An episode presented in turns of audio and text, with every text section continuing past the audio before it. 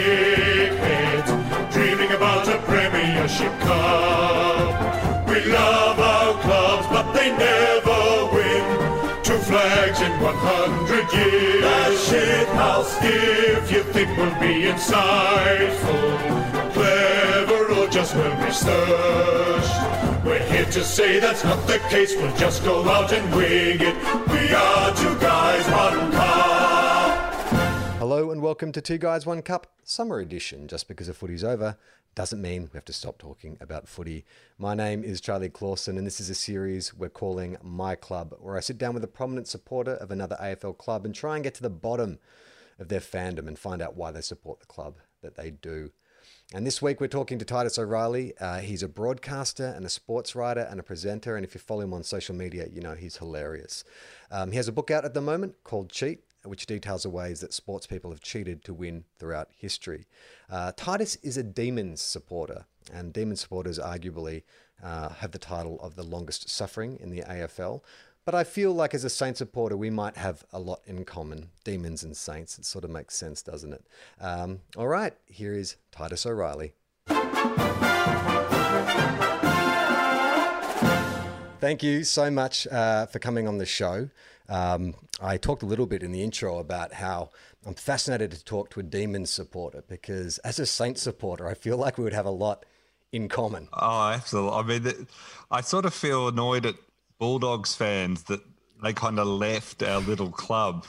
And, Yeah, well, Will, Will and I started this whole podcast. It was called Two Guys, One Cup. The one cup to suggest that both our teams have only ever won one flag. And in the first year of doing the podcast, the Bulldogs have to go and win their second premiership and torpedo our entire premise. oh, it's, it's terrible that things worked out for Will. You know, nothing ever works. out. yeah, just constant success for that guy, and even his AFL Yeah. team does well. So, but I think you're right. I think we're both uh, we both know what trauma is. Um, We've we've you know we're real footy fans. We're not like the the Hawthorn or the Richmond supporters. I mean, that's what we've got to cling to, isn't That's it? all Just we've kind got of to cling to.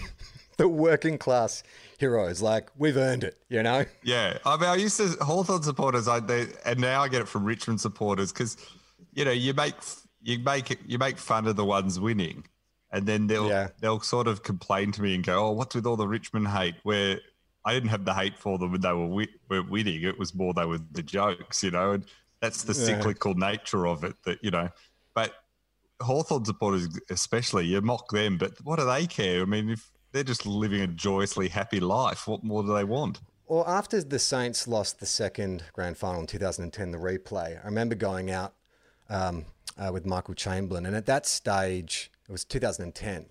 And so I was saying to him, like, I'm not greedy. I just want to see one flag like you. You've seen six. And he's like, uh, eight. and I'm like, what?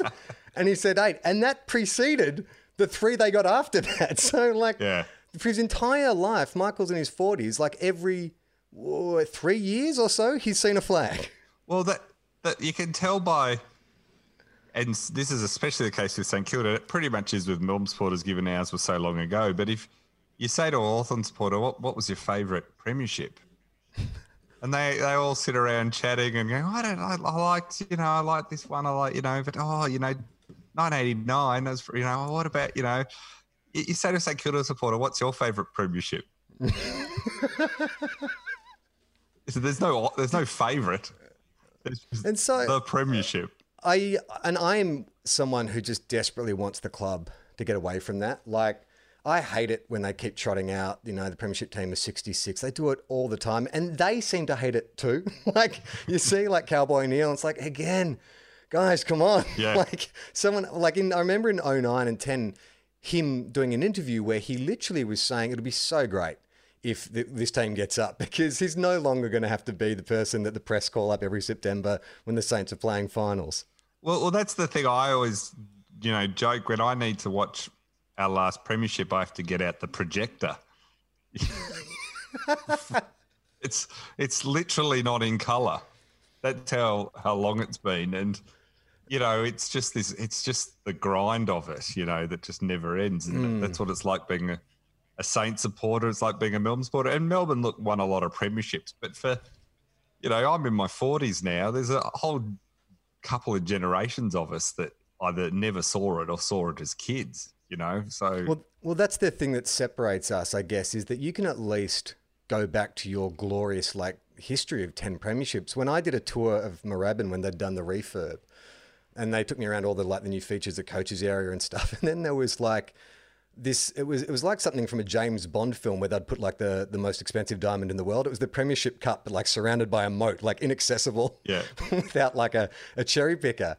And I'm like, and when you went out onto the ground, you look back and you see it in the window, just like looking out over Moorabbin. I'm like, this seems oppressive. I don't know that we want to be putting, you know, that much pressure on the players. Well, I think I think that's true, but I also think with Melbourne, there's this thing of, you know, I've had Mel- I've been with Melbourne supporters who've gotten arguments with other teams, going other team supporters going, well, you know, look how many premierships we've won, and I just think, if it happened, you know, 20, 30 years before you were born. It, it's almost well. irrelevant. Like the, you know, living Yeah. in the talk about. I mean, people say Essendon fans live in the past. I mean, Melbourne supporters living in another world. It's just unbelievable.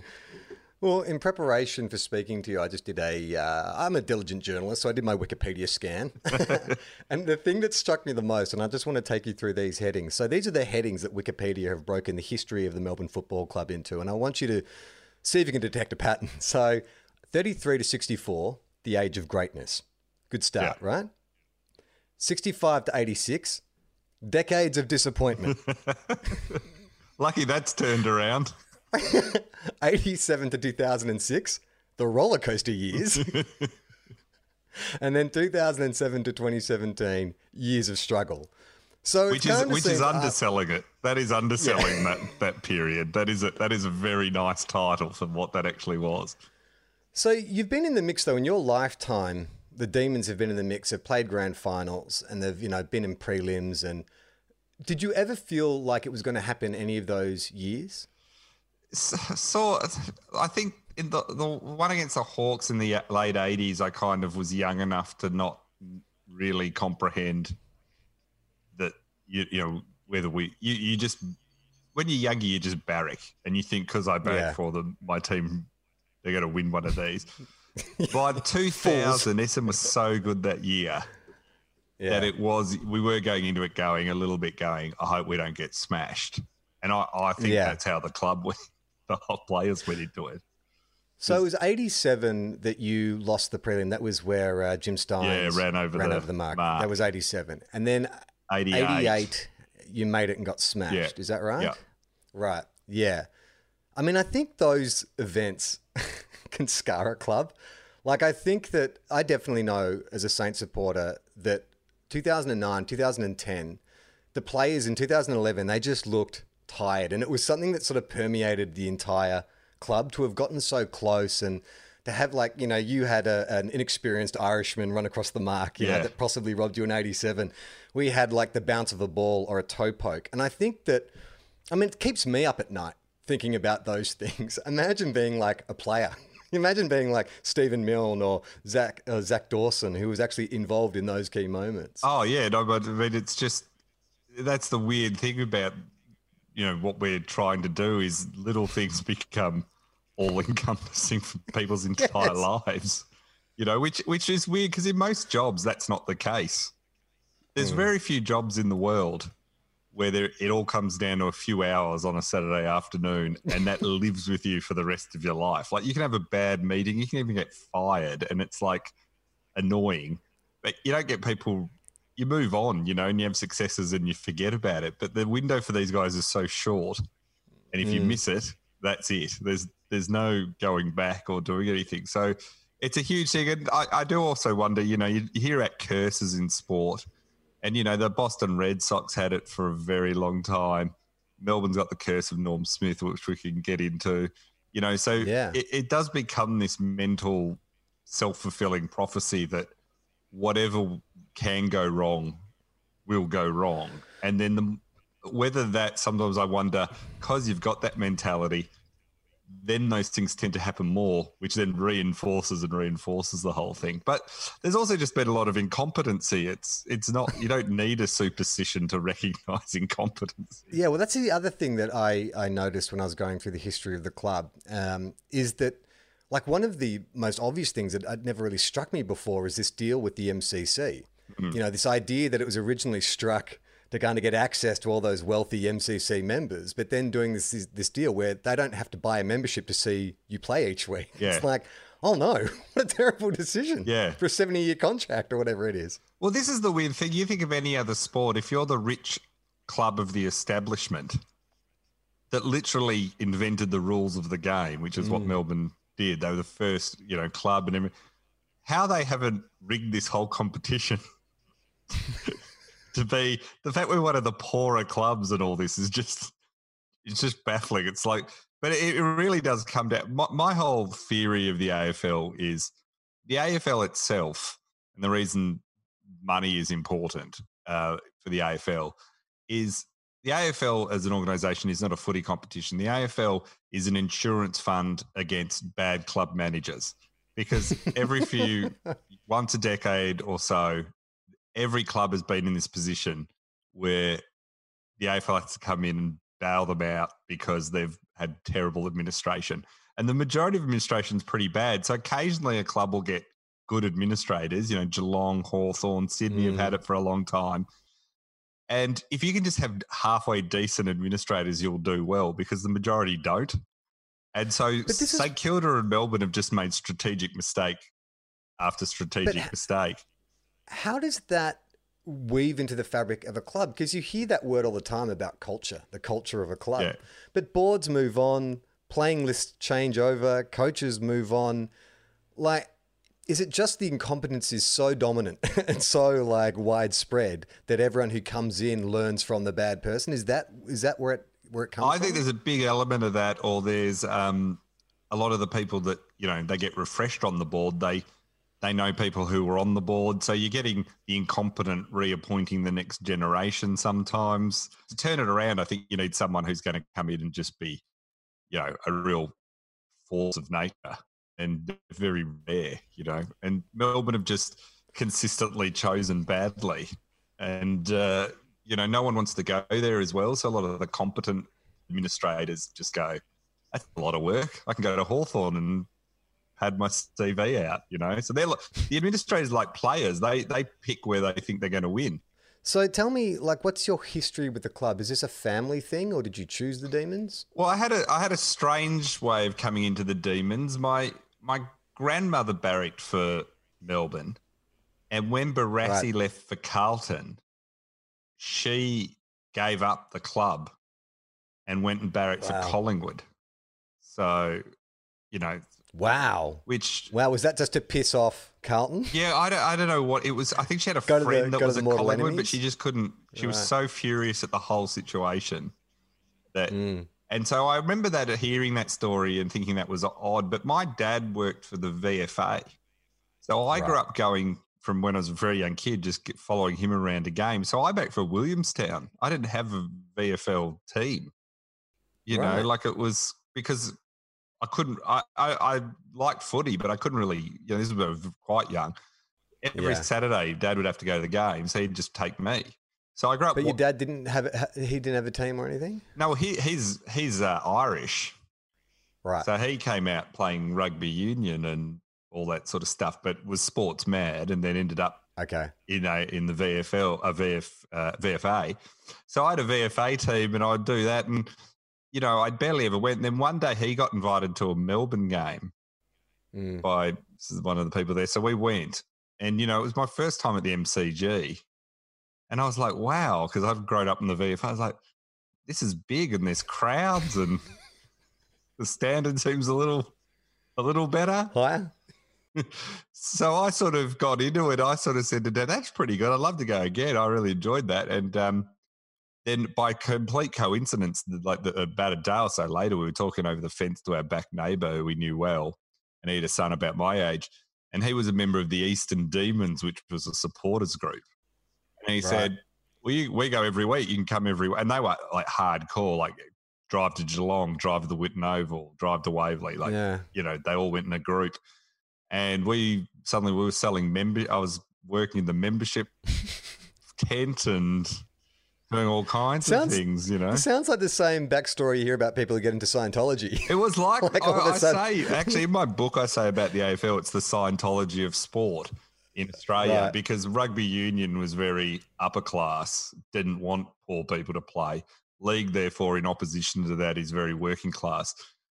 The AFL from day one for Australian rules football, from day one, has always been, even the first ads were like, women come and watch it. I mean, they didn't want them to play, Mm. but they were like advertising for women to come be spectators. So, and then they went and with the gold rush, they went to WA and various things, actively trying to convert everyone. It, they've always had this con, there's been this conversion mindset in AFL that the other sports have always been a little bit more insular around, you know, and so it's always been like that. And it Mm. was like that. Like the minute they they I said, "Oh, I'm willing to come," they were like, "Right, we'll put you to work." And I just loved it because it was. I didn't realize how bad Melbourne were, in a way. And my dad was Irish, so, where- he kind of he knew enough about it, but you know, he didn't. He, he was he did. My parents did a terrible job parenting it. Not at that stage, going. Yeah, it's like your parents seeing your, their son start to take crack and not stopping them. Yeah. Well, that's the, I agree wholeheartedly. You know, I was born in '77, and so I was when I was just old enough to start remembering games. That was when we were heading into our like our wooden spoon run in the '80s. Yeah. And I remember, like in my family, just there just was not a, a question. You, you just barracked for the Saints. My father wasn't actually from Victoria; he was from Sydney. He moved to Melbourne when he was ten, and uh, his first day at his new school, the teacher asked him what team he went for, and he didn't have one, and so everyone laughed at him, and so he went home in tears and determined to kind of pick a team, and so. You know, he just grabbed the newspaper and closed his eyes and stuck his finger out. And I'm always like, God, imagine if he'd landed on Hawthorn. like how different my life would be. But, But then- he became a he became a real one-eyed, passionate supporter. He was at the grand final in '66. I've still got the the footy record, but yeah, I. It was funny that everyone in my family it was just a foregone conclusion. In fact, I do remember as an eight-year-old having a good friend who barracked for Melbourne, and I switched to the Demons for a two-week period, and I was persona non grata in my home. Like literally, my father Yeah. did not want me to enter the house because it was so shameful that I would switch teams. Well, I do. I do love it. it interesting that story about you know him being laughed at because I, I've spoken to a few people from overseas before. I've tried to explain to them what footy is to Victoria and Melbourne. That it is truly like religion. That people don't care how much it's. It's like growing up Catholic. People don't Yeah. care if you're actually practicing it. If you're going to the mm. church ever or whatever, they just want to. They go, "You Catholic?" You say, "Yep," and they go, "Great." They don't go. Do you go to mass every week? Do you abide by the Ten Commandments? Do you follow all the church law? They don't care. They just want to go. Right, you're one of us. And in Yeah. in Melbourne with footy, if you, it's not about liking footy. It's about having a team. So if you said Mm. if you said to me, "Who do you barrack for?" and I said, I don't barrack for anyone, but I love footy. I watch every game every weekend. I go to a game every week. You'd go, "What's that's weird? Like you haven't pledged Yeah. allegiance to anyone." But if I said, "Well, I'm a Melbourne supporter, but I never go and I never watch," and I couldn't name a player, It people go, "Hey, a Melbourne supporter, Oh. hey, hey, no, you're not very, you know, like they just want to know Yeah. what sect you are. They just want to be able to put you in that category." And I find it really interesting when I'm in Sydney, which I've spent a lot of time over the years in Sydney working and doing other things and in previous lives. And in Sydney, you say to someone, Who do you vote for in the NRL? And they'll just go, like, some will say, Oh, this team, this team, that. But you'll get lots of people go, I don't vote, I don't follow the NRL. What I'm always really fascinated when I talk to people about, um, you know, their families and if they supported other teams is is the idea that um, you said you had this friend, the neighbour, who was in the Eastern Demons. So would you just go to the football with them? Your parents would be like, "Yeah, I'll see you later. Just jump in the car with those guys." And Yeah, we. I mean, we knew him, and he had a son my age, and they knew him really well. So it wasn't quite like, um, you know, just it was strange. Yeah, it's not like we'd never talked before, and he and he just went, yeah, jump in the. ca-" So uh, so you know, and um, we'd we'd they would come around for drinks, and we'd go around there and that stuff like that. So it was it was pretty. It was just more handy, and they were like, great. One of we get rid of one of our sons for every weekend, you know, for you know for a few hours, and um, it was it was great. I just you know I got really into it. I just I, I mean there was a period there where I just you know, really never missed a game. I mean, I don't miss many now, but you know, it was uh, it was just that just became my weekly habit, and uh, I loved it. And that and it coincided with them being okay for a little bit, so Yeah. you know, it felt like I wasn't completely wasting my life at the time. Tell me what kind of uh, what kind of viewer are you when you're watching TV? Like if I tape a game and I decide that I'm going to find out the result before I get home, and I found out we've lost, just delete, won't bother watching it. Are you the same? Oh yeah, I've I've, I've, almost, I've never. I mean, mainly now I'd never miss a game live. So, you know, but I I would never go back and watch. Like I couldn't tell you about the 2000 grand final. Like Right. like I can't remember anything from it. I, the way my mind Were you, were you actually there? sorry. You, you're at the ground. Uh, yeah, and surrounded by Essendon supporters, and just you know knew it was over in five minutes, and just sat there upset, and left as soon as I could once the sign of siren went, and yeah, it was just There's no walk quite as tragic as the losing grand final trudge. no, it's just it just hurts. Like it really. I mean, it, it's still to me to this day. I, I still wonder why I get so hurt. You know, you'd think I'd be conditioned to this. Like I can't watch old games if we've lost. I, I don't. My way my hmm. mind works with footy, I was I love footy. I love everything that goes with it. I'm the way this my mind works on everything, but it, hap- it coincides with sport. Is I'm not one of those guys that can go. Remember the '86 round 13 and on the back, you know, remember who was playing in our back pocket? And I'm like, no, I have no idea. I can barely remember all players from this year. you know, even though I watch it all and read it all, it's my job. My, my mind just doesn't retain information except for broad themes and key bits Yeah. that are going on or certain it connects events well it does certain things well but it just so I, I blank a lot of it out but I, I would never watch an old game i don't know how that you lost i don't know how anyone does it to me it's just it's too hurtful Well, I think that idea of not being aware of the specifics of players and stuff and just themes, that's kind of what Will and I have built our entire podcast off. Hmm. It's the fact that, I mean, we thought Jesse White was retired for the first two years of doing the podcast. Yeah. like, you know, we just, we can't remember who, like, we test each other at the start of each season who's the best and fairest winner, who's the coach. And you'd be surprised how often we get, like, the coach wrong. Like, it took us a couple of years to work out that Chris Fagan was not Dennis Pagan. well i think i think i'm probably slightly better than that not much better but I, I think um the, the one thing when I started doing what I do is I noticed that there's a lot of the footy media is dominated by people who are both obsessed with footy but obsessed in it in a you know a forensic um way almost almost you know sort of like rain man esque and they're heavy on stats but they can they'll sit there and wha- I've sat there with them and they'll be recounting a game that you know, wasn't even a big game in just great detail. And I kind of admire that. But for the most of us, we bake on pure emotion. You know, you could, you know, that's how we approach it. And that's what I enjoy about it, even as a fan. Yeah, it's the vibe. It's the Mabo. It's that, and that's kind of uh, why I sort of wanted to do this series is because I love talking to people about their clubs and finding out like what is the thing that draws you to a club, what is the identity of the club. Like, I know what the outside perception of St Kilda is, and but for me, it's kind of like this. Uh, it's this mix of this kind of um, where the Charlie Brown low self esteem. Uh, you know, uh, occasionally we sort of have um, uh, moments and where we aspire to greatness because we've had such brilliant players over the years. But there is this overwhelming pessimism that just lurks underneath. You know, like this sense that it, it just it won't be our time.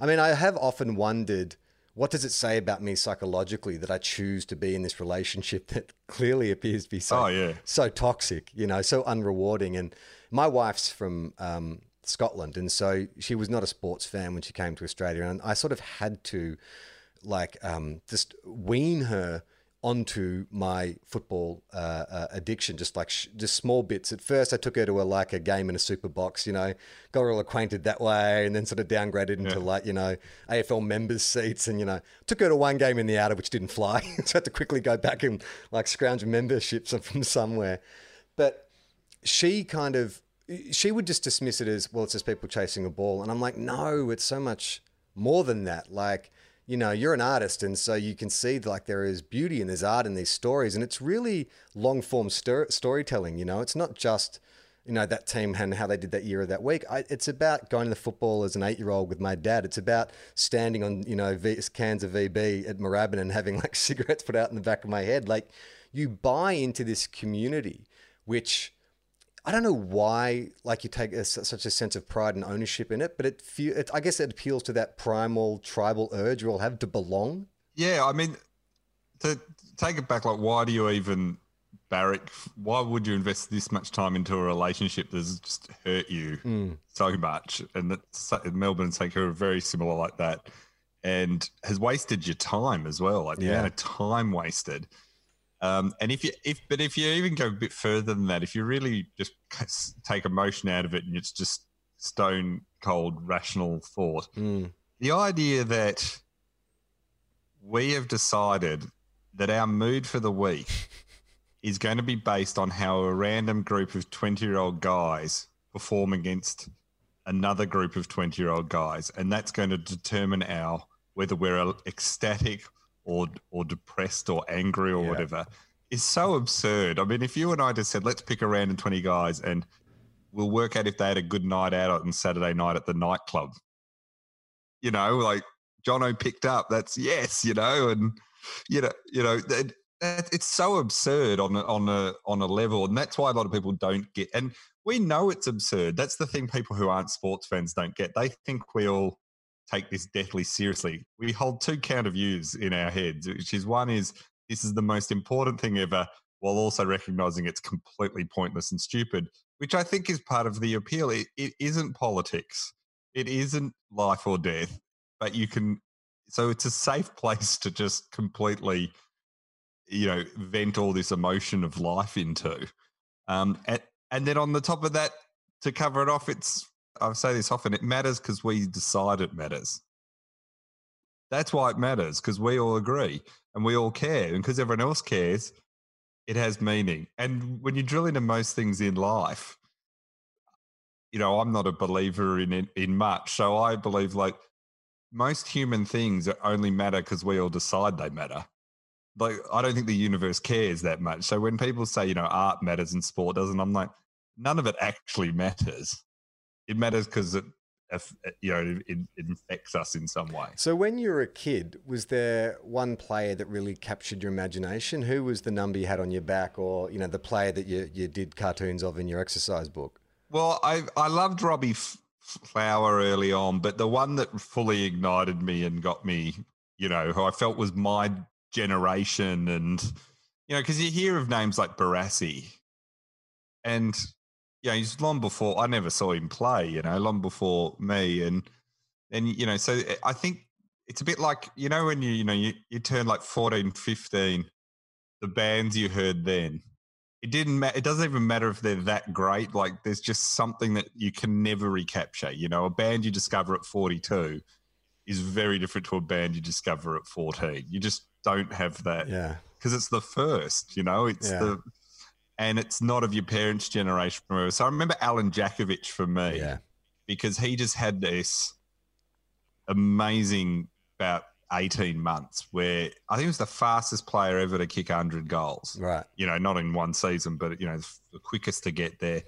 And I remember seeing him like, you know, kick 13, I think it was against Collingwood, like just doing insane things. And, you know, in terms of raw talent, there was just nothing like it, and he was just exciting. You never, yeah. you never knew what he was going to do, and then he just disappeared. Like he just, yeah, he ended up with the Bulldogs briefly, yeah. but it was just this bizarre kind of shooting star that you know lit up the sky brighter than anything, only to just go nowhere in the end. And the Shakespearean thing of having a brother who was the complete opposite. Who was like, yeah. if he was the mercurial firework, he was like the strong and steady 200 gamer. You know, it's like they came from the same family, but they couldn't be more different. I mean, you're right. That's my impression of, of Melbourne um, uh, in the sort of late 80s, early 90s. There's, a, there's Steve O'Dwyer comes to mind, Straubs. Yeah. Like I remember Yeah. him because he was so tall with the hair. Ricky Jackson was he like a back pocket or something like that? A peroxide Yeah. back pocket. I remember seeing him at Moorabbin one day, and I saw he shook hands with Dean Rice. And in my ten-year-old mind, I'm like, look at that sportsman. he gets it. it always stuck with me. But then, yeah, Allen Jakovich in that era of you know Daicos and Modra and Lockett and Ablett and stuff, he was just as exciting as any of those guys. Oh, I remember listening when we were driving to a game and you know on the radio that they someone I can't remember who it was, but someone you know because it was a long time ago, but they were all talking about it and they all agreed of all the full forwards at the time that Jakovich could be the weirdly they thought at the time could be end up the greatest if he keeps going like he Wow. is. Now they said that they said that as a big if. Yeah. And I kind of think if he had, he would have been really interesting, but he just didn't have that discipline. But the thing about Melbourne too is when you think of Melbourne, like who are us in in my lifetime? So you go sort of eighties, nineties, two thousands, Mm. and this decade. Yeah, who are their stars? And they're not really that impressive. You know, Robbie Flower, genuine star. Yeah.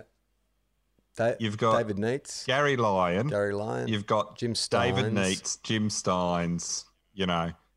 None of them are, you know, once in a generation. They're not top, top tier. They were the best player in the league in their day or anything like that. Like, none of them were. I mean, that people might say I'm being harsh, but it's been a pretty light on kind of, you know, pickings from having, you know, like St Kilda had Lockett. Yeah.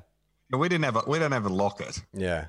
We we don't. Since Barassi, I mean, you've got Flowers the closest, and then Neitz was a, a great player, but you wouldn't say he was one of the, you know, the the, the the top players of his day. He was right up there, but he wasn't the top. You know, Yeah. He was like the he was like the Drew Petrie of Melbourne. slightly maybe slightly better than Drew, but you know. And then Gary Lyon, you know, he's had the media career, but if he hadn't had the media career, like people probably would be talking about Gary Lyon a lot. You know, it's he was a very good player, but he wasn't. You know, he wasn't um, like a, what a Nat Fyfe is, or so there hasn't.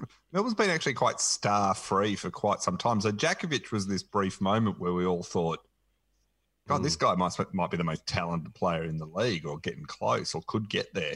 And then he just yeah. it added so much in a way though too, where he was like, you know, he was like Jeff Buckley, put out one great album and then never to be heard of again.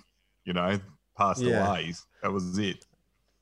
I mean, Jeff Farmer was a pretty special talent when he was playing for you guys. I mean, I know he ended up Yeah. at Fremantle, but if you'd hung on to him, he sort of felt like the prototypical kind of Eddie Betts or Yeah. Stephen Milne or, you know, specialist forward pocket. But but none of them are just legends of the game, standing head up, like you know, re- all very very Well, good uh, players, interesting cho- star players. some of Interesting them. choice of words because didn't Shaun Smith stand literally heads and shoulders above of Uh, lots of players to take mark of the Yeah. century or whatever it is? So, but that's the thing where you can't name someone and go that like no, there's not a player in there that's going to end up, you know, Hall of Fa- a legend. You know, they might get the Hall of Fame. Few of them, some have, but they're not going to be. They're not that icon, icon, or or the best one or two player in the league in the day. So it's been it's been a strange kind of time. And so, would I mean, do you have a? Is there a player who in the last fifteen years, like who do you who has been your favorite player? Not necessarily your best, but who's the one that you've kind of got the most joy from? Oh, that's a good question. I I've, I don't know what the word joy means, but um. From the Latin, Yeah, I'm trying to think who's given me great joy. I mean, you know, I, I mean, I- I've I've really loved. I mean, I'm a big Clayton Oliver fan, and I know he gets his Yeah. critics, but it's the first time I felt like, and he's still very young. I feel like that guy could be if he fixed up a you know, which are just normal development. uh, Like his stats are just insane, and when you actually watch him, I know he gets a bit of stick for his kicking and a bit of that, but when you actually watch him, he's he's a player who could go on in five years, a bit like Lachie Neale did that big step change. Um, Yeah. You know, he's the first Are time you I be- went, and then Petracca's this year and then Yeah. gone. You know, they're they're guys that you kind of Petracca's the.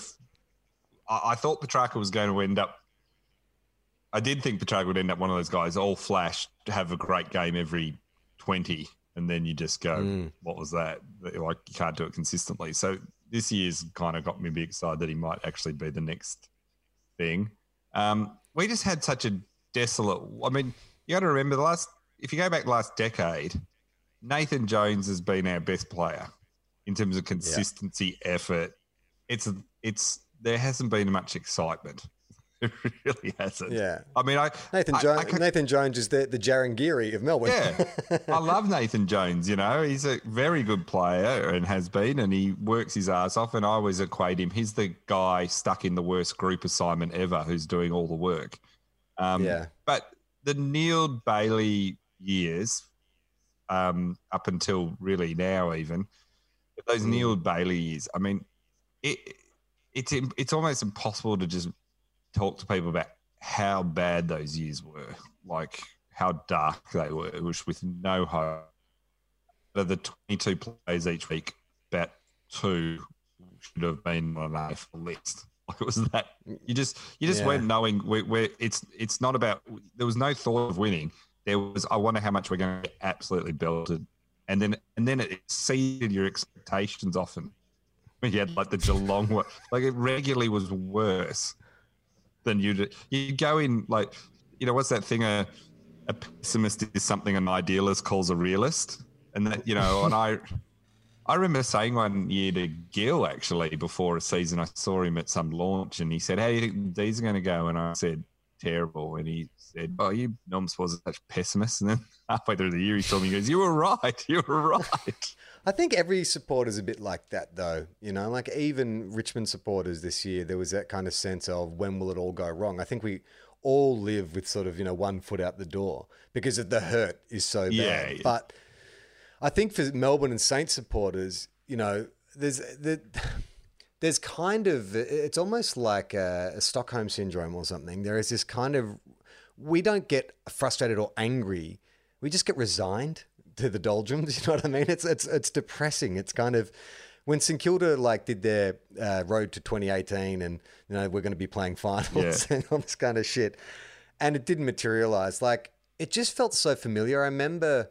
Um, that was this season. We'd come off 2017, where you know just missed out in finals, and everyone was excited about 2018. And Nick Riewoldt had retired, and we won four games for the year. And I would just remember, like, there was, I think it was round three, played North Melbourne. It was like a good Friday. It's our first chance to have, like, you know, a primetime audience on a Friday. And it was the worst standard of game I have ever seen. Just couldn't hit targets, low scoring, scrappy. And I actually had to stop for the first time ever and go, I just don't know I want to do this anymore. Like, I just yeah. don't think my heart can take it. And I had just sort of started up this relationship with the St Kilda Football Club at the time as an ambassador, where they were asking me to you know repost things and. And I just was like, fucking, like, I, this is a terrible situation to be in. I have an AFL podcast, I'm an AFL ambassador, but it was just so familiar. You know, like I'd been, I'd been there before, and it was like I honestly just had to sit down and talk to myself and be like, well, look, you know, it's kind of like being in an unhappy marriage. What are you going to do? You're going to like, you're going to divorce and go hit up the singles bar? What are you going to do? You're going to date a Gold Coast? You're not going to date a Gold Coast. Get real. Well, that's the thing. Try and make this one work. You can't get divorced in footy. You know, in real life you yeah. can, but in footy you you can't change teams. So you either give up footy altogether. But uh, yeah, I look. I, the thing I find amazing that does shock me is even when we were losing almost every game and losing by a lot, and you just knew we weren't going to win. How much it still hurts. Like we're resigned to a point, but mm. I, I'm still often shocked. Like these last few years, you know, after we had a good season, made it to that prelim in in uh, in West Coast, um, yeah, and we thought, and then we just have plummeted and been horrendous and had a really bad few games this year. It just stung. And Melbourne supporters text mm. you.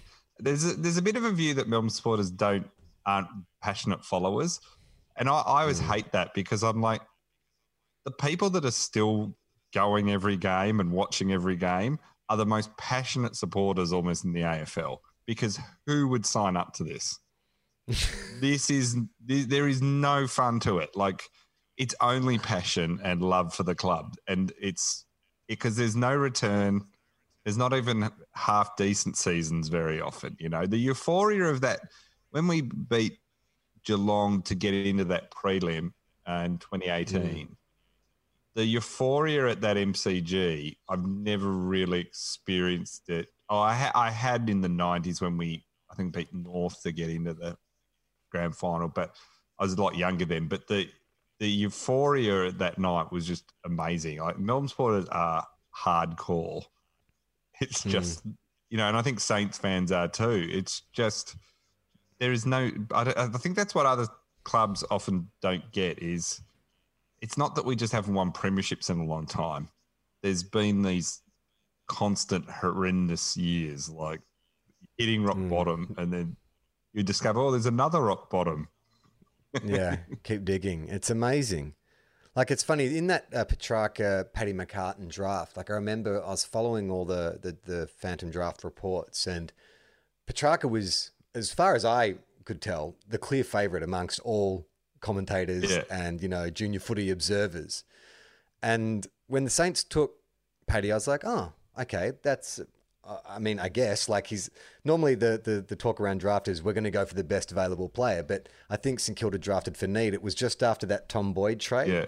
from GWS, and so I think a lot of teams got spooked into thinking, well, if there's we take the best key forward because they're too expensive to get later on.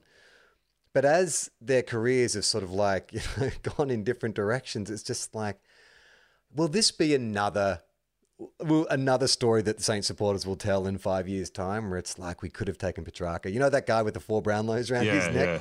you know, and the two Norm Smiths. We could have taken Petracca. Well, we could have taken Dustin Martin. We took Tom Scully and Jack Trengove before him. So we had he he was drafted third, and we picked those two. Now, of course, the jury's out on who won that trade, that draft.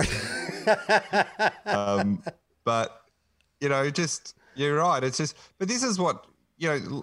Incompetence. I mean, one. Well, one. No one knows anything about footy. I mean, this is the thing. Like, Yeah, footy is inc- footy is ca- is managing chaos. There are so many moving pieces. It's I have this argument all the time with you know sports journos often where and and other fans sometimes too where I think people growing up playing Madden and NBA 2K and FIFA have given this this view. You play franchise mode on these, so you you sell some good plays, you get drafts, you draft. Those all work out really well if you you know because it's a computer game. It doesn't factor in. Uh, it tries occasionally, but it doesn't factor in personality injuries, how well you develop players, that club developed players. So you know this this so so people think there's this science to all this drafting and everything, and you know it's it's really not because unlike say basketball, in basketball, if you draft draft the best kid coming out of university college or these days often high school, like a LeBron James, Mm. you're instantly going to be, you know, what 40, 50% better with one Yeah. player.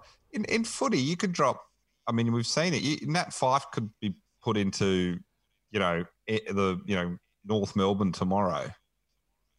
They're not going to win a premiership. You know that's it's it's requires so many more moving pieces, and then to build that and do it is so hard.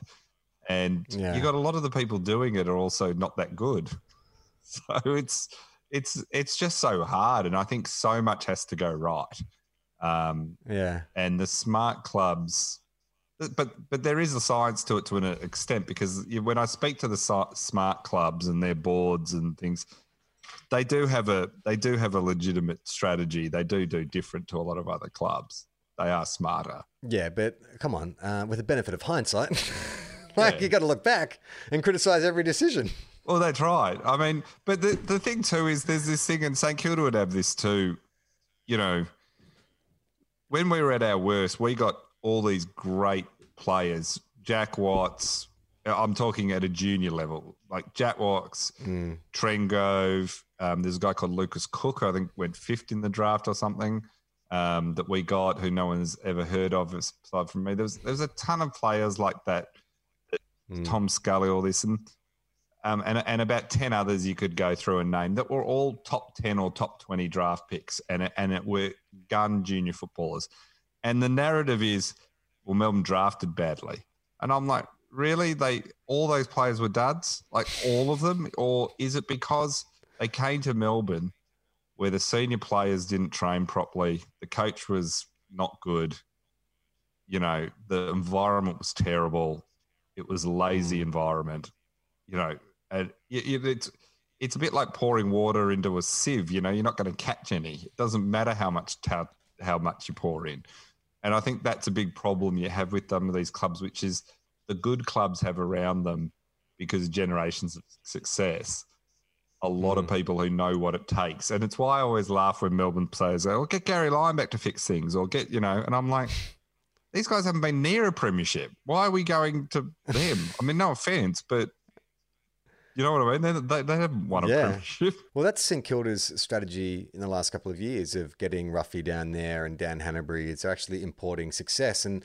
I saw a lot of resistance, you know, on chat rooms and stuff from Saint supporters. And I'm like, and I'm like you, I'm like, no, let's get these guys in. There's always, whenever we've like changed coaches or there's been talk of changing coaches, someone's always like, let's get Rob Harvey. Let's get Rob Harvey back. And I'm always like, no, don't get Banger back. Firstly, like I loved Rob as a player. Yeah. I've got his jumper. I won it in a raffle when I was 10 years old.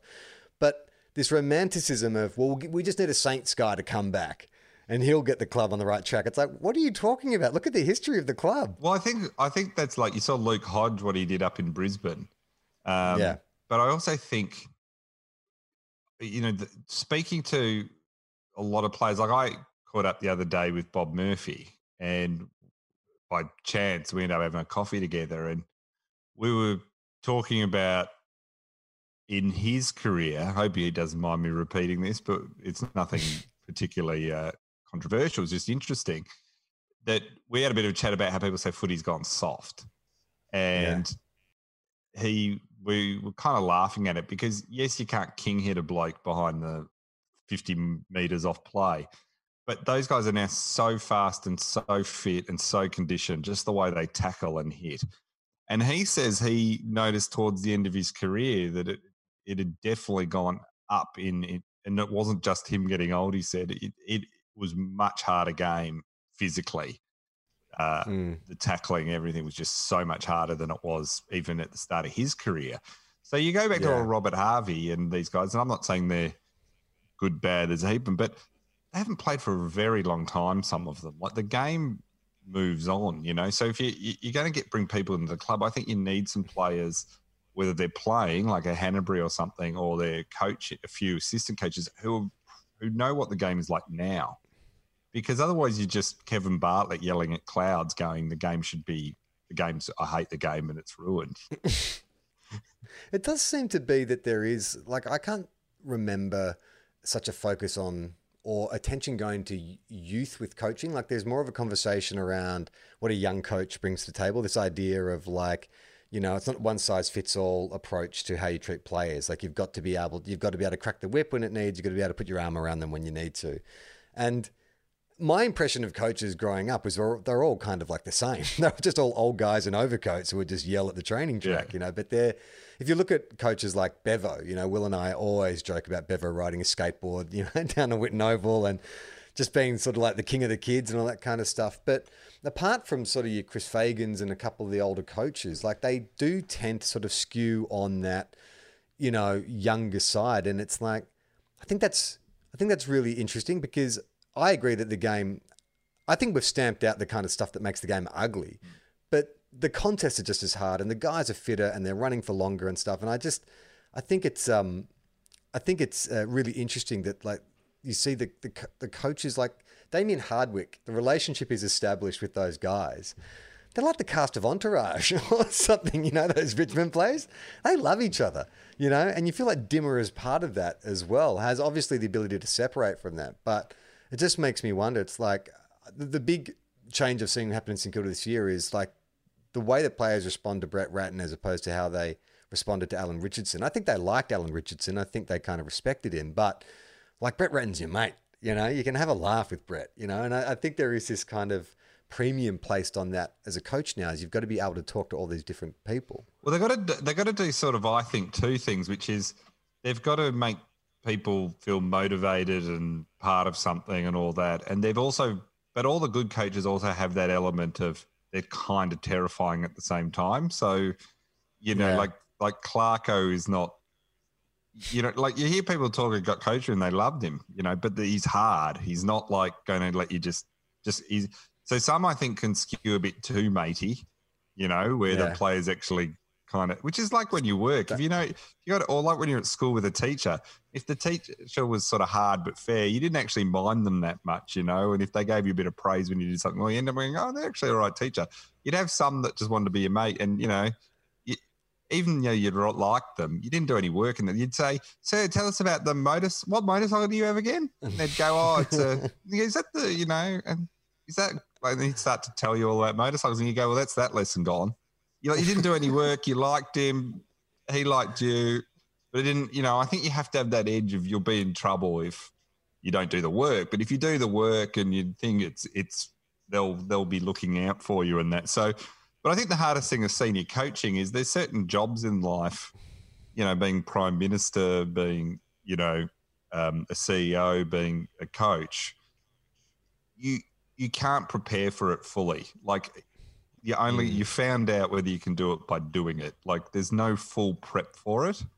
You know, it doesn't. It's not like oh, I've learned all these skills, so I'll just slot in. The the pressure is different to go from being even the, the assistant coach to suddenly being the person that it all ends with you, having all that pressure, and it's a lonely job. You know, the coaches I've spoke to, they say how, and CEOs say it too. They say it's very lonely.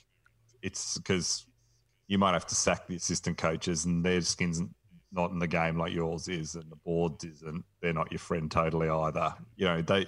It, it, and so I think until you, you, you hire someone, you, you really it's there's always that X factor that they could be an absolute disaster. Titus, this has been great. I've just got a few questions I want to rip through. I mean, I'll rip through the questions. You take your time answering them, no pressure. I think you might have answered this one already, but I'm always fascinated to know like who you think is your your club's greatest ever like enigma or cult hero. Uh, well, definitely. I mean, you'd you'd have to put um, you'd have to put Jacko, uh, you'd have to put Jakovich right up there. I mean, Mark Jackson was at Melbourne. I mean, that's as crazy as it sort of comes. You know, just such a, a weird guy. You know, so they're probably the two that I think absolutely leap out. Um, yeah, that I mean, it's got to be Jakovich just because, like I said, that he is he's like the artist that came out, put out amazing one amazing album, and then dis- just disappeared too. Like it's like searching for Sugar Man. You know, I mean, I've spoken to the the front man, uh, the front bar producers when they cha- tracked him down. took him forever. People have been trying to track him down for ages. Where is he? Yeah, there's all there was always these.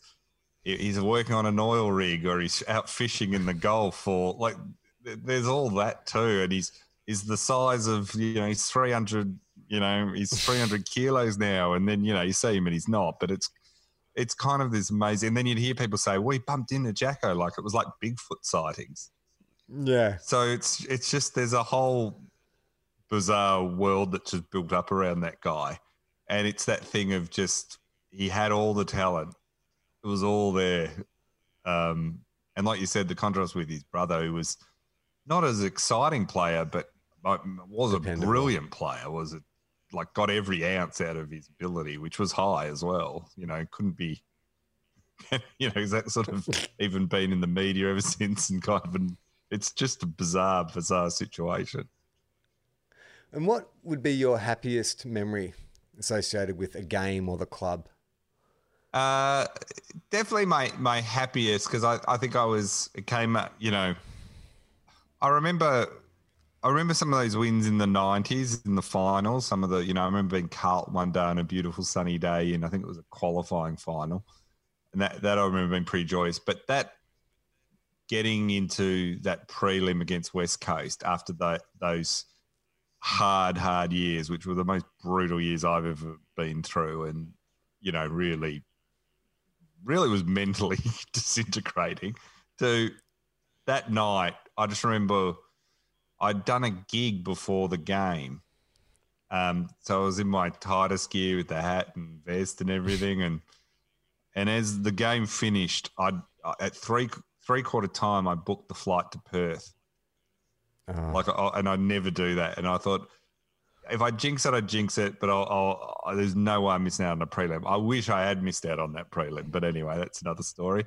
But uh, I, I remember after the game finished and we won, walking for some reason the MCC reserve. Well, you know, it, just usually it closes like about you know not not that long after the game finishes. It just was open late. I don't. They were just they must have been making it. They were, it was just packed.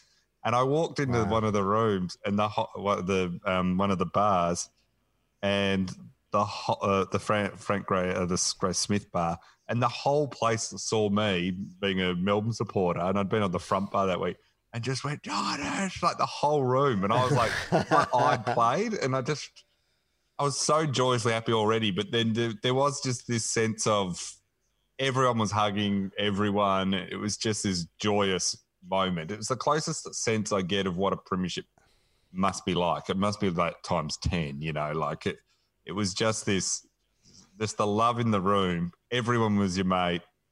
It was pre COVID, so everyone was hugging everyone.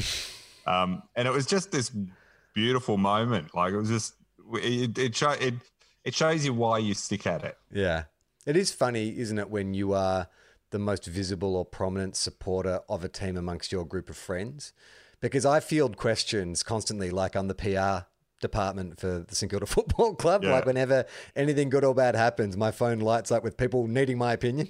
it's like, I mean, I don't have any inside word on what's going on at the club. I have an opinion as well, but it's it's hilarious. I normally turn my phone off during a game. I've got a few WhatsApp uh, chats I'm a part of, and I just I can't be getting involved in that when uh, when I'm trying to see what's going on on the TV. Well, even the inside word doesn't help people as much as you think because it's so much opinion and hearsay. Like occasionally you hear something and it is true and it's kind of funny or interesting, but most of it's just you know it, people. You, you hear people say, "Oh, the club inside they're they're really concerned they're going to lose this week," and you come out and belt them. So it's you know even if you have some inner sanctum uh, knowledge, it's it's not ever as useful as you think because it's just such a weird game of so many moving parts. Uh, there's nothing I like better than a than a late night trawl through Big Footy just to check out the rumours board.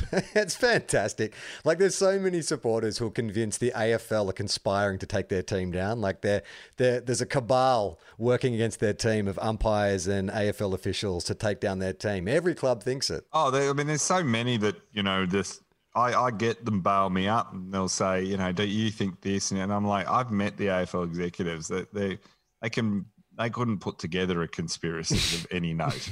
like, no offense, but I wish they were that clever. But you know, I mean, also in fairness to the AFL, I mean. AFL is actually pretty well run overall, as much as I have my problems with a lot of some of the direction and stuff. But you know, I always say like to be like to bastardize Churchill's quote about democracy. It's the worst kind. It's the worst sporting administration in Australia, except for all the others. because it's you wouldn't want to be any the you know you, the others have shown you know they look they're giants in comparison, but yeah, the idea that there's this conspiracy uh, you don't need it because your your own clubs will stuff it up for you. You know it's. But this is the thing I remember talking to people who, you know, you get these people who businessmen and women or you know all these things who are really smart in their field they suddenly go on a board in a footy club and everyone says this around footy they instantly revert back to being fans. It's like they turn off that smart part of their brain. The logical, the yeah reasoning. they just and they all just and you talk to them and they are like that. They just it's and i'm assuming if i would never be on a like a, board but i'm assuming we'd all be like that because we think we'd go in calmly rational. And then after a few losses you're like set the coach So, uh, what would be the most crushing memory you have? Is it the was it the prelim or has it been something worse? the prelim was pretty bad um we had the one where we lost to geelong you know that was like they scored like what was it? Under- I, I've really blanked a lot of it out, but it's that famous scoreboard where they're like 187 or something. But I remember the week before that we played, so that was bad. But I, I remember the week before it, we were already having a, a shocker year. It was really bad. And I remember the week before going, and I was sitting there with a mate watching it, and we were getting pumped by Hawthorn. Um, and I and they didn't beat us by much as Geelong did the next week, but Hawthorn took about halfway through the third quarter, Hawthorn totally just took their foot off the pedal completely. They basically stopped playing and they still won by, I think it was like 100 points or something, you know. which which preceded the Geelong belting.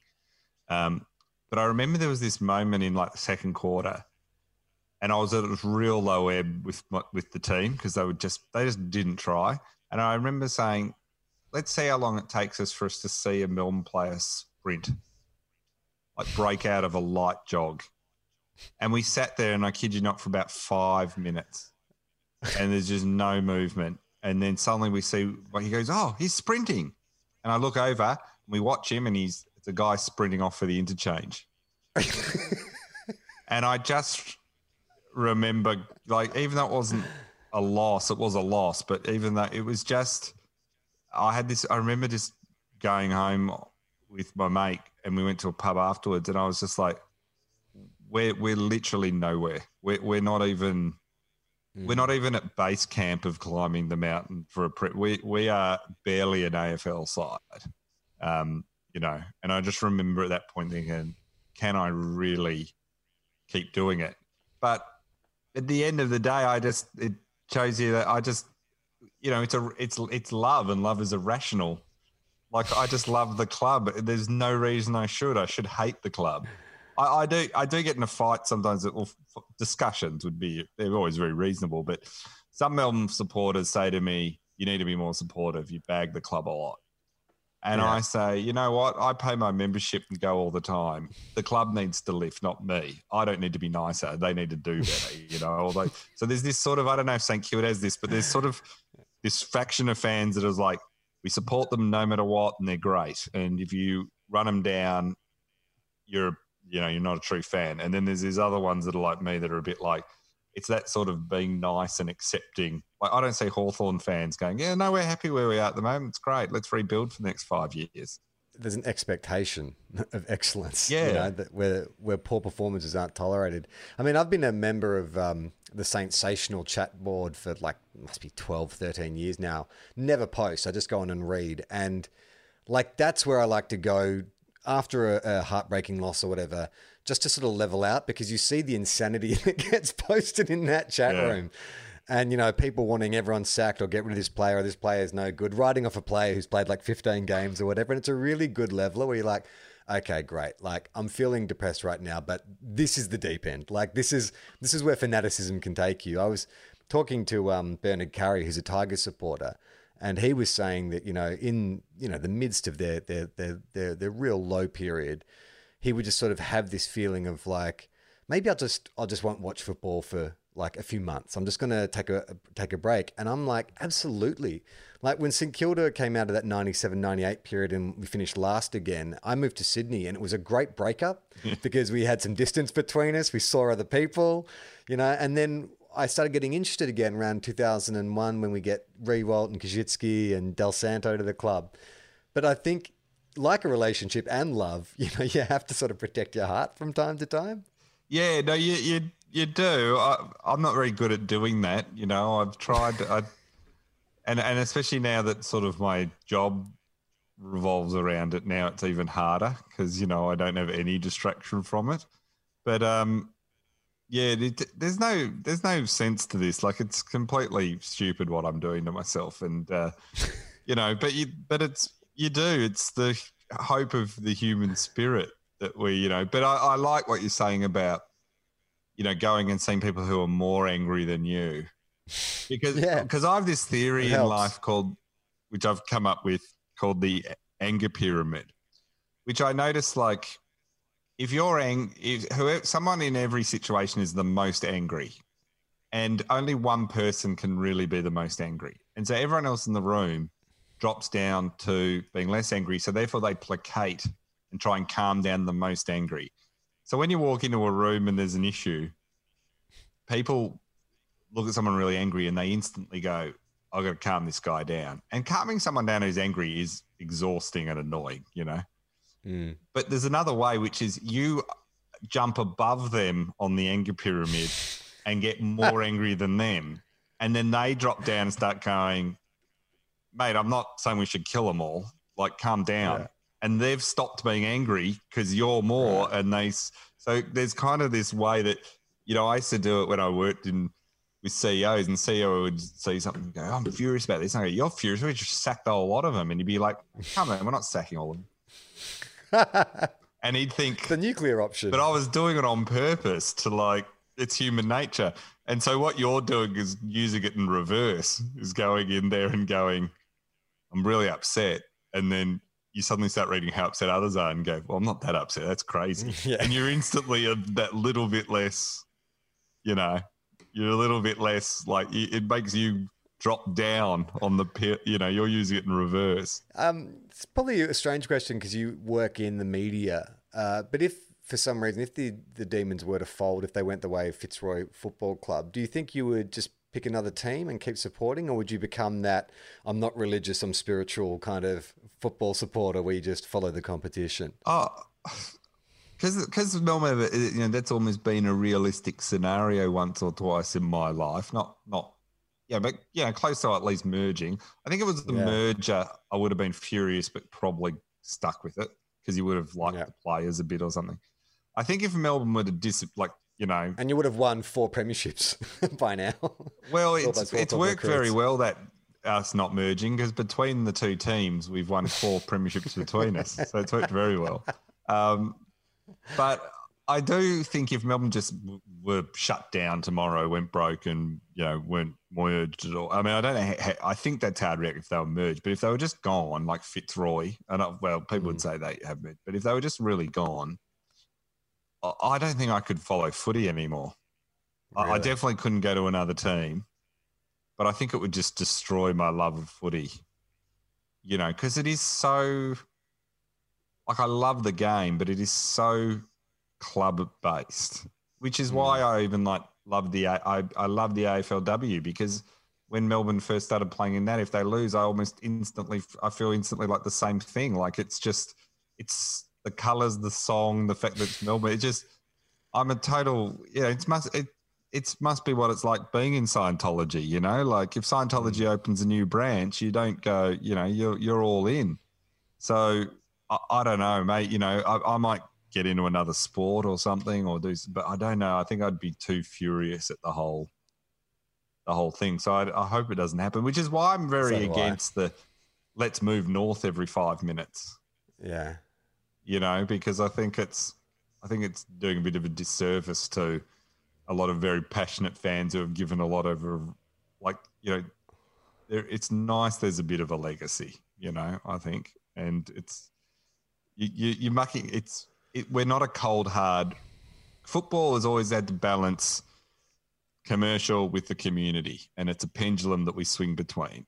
And I think we increasingly, at our detriment, keep tipping a bit over towards the commercial, a bit too much. You have to have it. Anyone that's read about AFL in the 80s knows that the whole comp could have gone broke. So, you know, we do need the financial stuff. But I think sometimes we, we forget that the power of it, and when you got back to why do we all like it, is it's a community. I, I can meet someone I've never met before and end up having a half hour chat with them and really enjoy it. Well, as my wife pointed out after seeing me catch up with a friend I haven't seen in a long time, and we immediately started talking about football, she watched us for about 20 minutes, then came over and said, Oh, I see this is why guys follow football, so you have something to talk about with each other. And I'm like, Yeah, pretty much. Yeah, but it's it's the same with. I mean, it's becoming increasingly like with you know, it's women, men, everyone. It's like you know, I can I can now go to any yeah because I've got a bit of a profile now as a footy fan. I can go to any state, and I've got people who go, let's catch up for lunch, and I've I've met them only a couple of times through functions or something. And it's all through footy, you know. It's and they're great people. We have fun, like catch up, have a beer, you know. Like it's it's just such an you know connected thing, and that and that's why we all do it. Like it's Mm, you know, and it's got the added fun that you can win or you can lose. yeah. I mean, it's that common language, isn't it? It's kind of like, you know, uh, meeting people who all speak Klingon. Like all of a sudden, because you can always tell in that conversation when someone says they follow AFL, you can throw out a few kind of guide questions that will give you a sense of, oh, how much do they know? How much of a football fan are they? And if they're legit, then you can go in any direction. Yeah, and there's and there's nothing funnier than meeting someone and them going on a rant about something and that's happened in footy. You know, like that's the one thing I missed in lockdown is just being at the pub. I go to the Commercial Club Hotel a lot, which is a great footy club in North Fitzroy. and I, and I know a lot of the regulars. And the nights I've had just like laughing so much at someone I barely know, and they they're just going on a full blown rant, a funny one, and but you know with genuine anger as well about their club or some coach or. And it's just joyous, like it's just hilarious. Like, and in lockdown, I I missed all that, and just talking nonsense. And yeah, I love people that are like, you know, if we try, if we got a second round pick and our first round pick, and we package that with some worthless, okay. we could then trade for these eight top ten players, you know. And I just, I just love the way that you know it comes back to. It's a safe space to put all your passion into, because yeah. it doesn't hurt it. It doesn't mean anything. No, you know, it's not politics. It's not. It's it is. It's people often say, "Oh, it's wasted that people are doing all this energy into sports when they could be doing it into their communities." And it's like, but yes, it's but it's the vent from all that.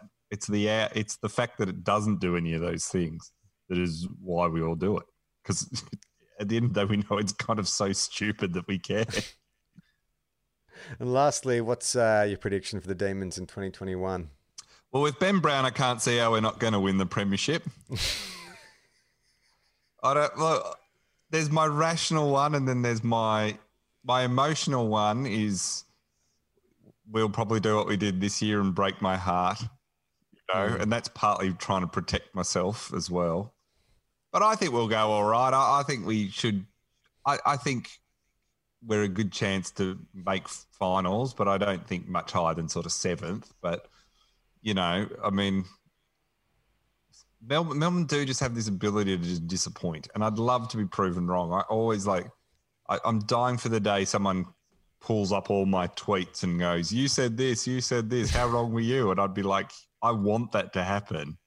Like you don't like being right all the time when it's, a, and I do worry. Like you know, there's a big question mark over whether Goodwin can can coach. You know, and uh, you know, I, I, the problem with our teams is often you think, God, we, we drop one or two early, you know, two, three games early, and it can spiral really quickly. You know, the confidence is not always there. So, you know, but I, I think we, we, with the who they've got there, they, they, I, have never been as deluded to think we're after even the, the um, 2018 thing that we're instantly on the cusp of premiership, but I think we should be a, a bottom of the top eight side spoken with the true optimism of a demon supporter. Yeah, but but really expecting us to finish like 14th. And Petracca Dinas- leaving us at the end of the year and like some fire Coast. sale, you know? yeah. Titus, thanks so much for your time. Anytime. We are two guys, one car.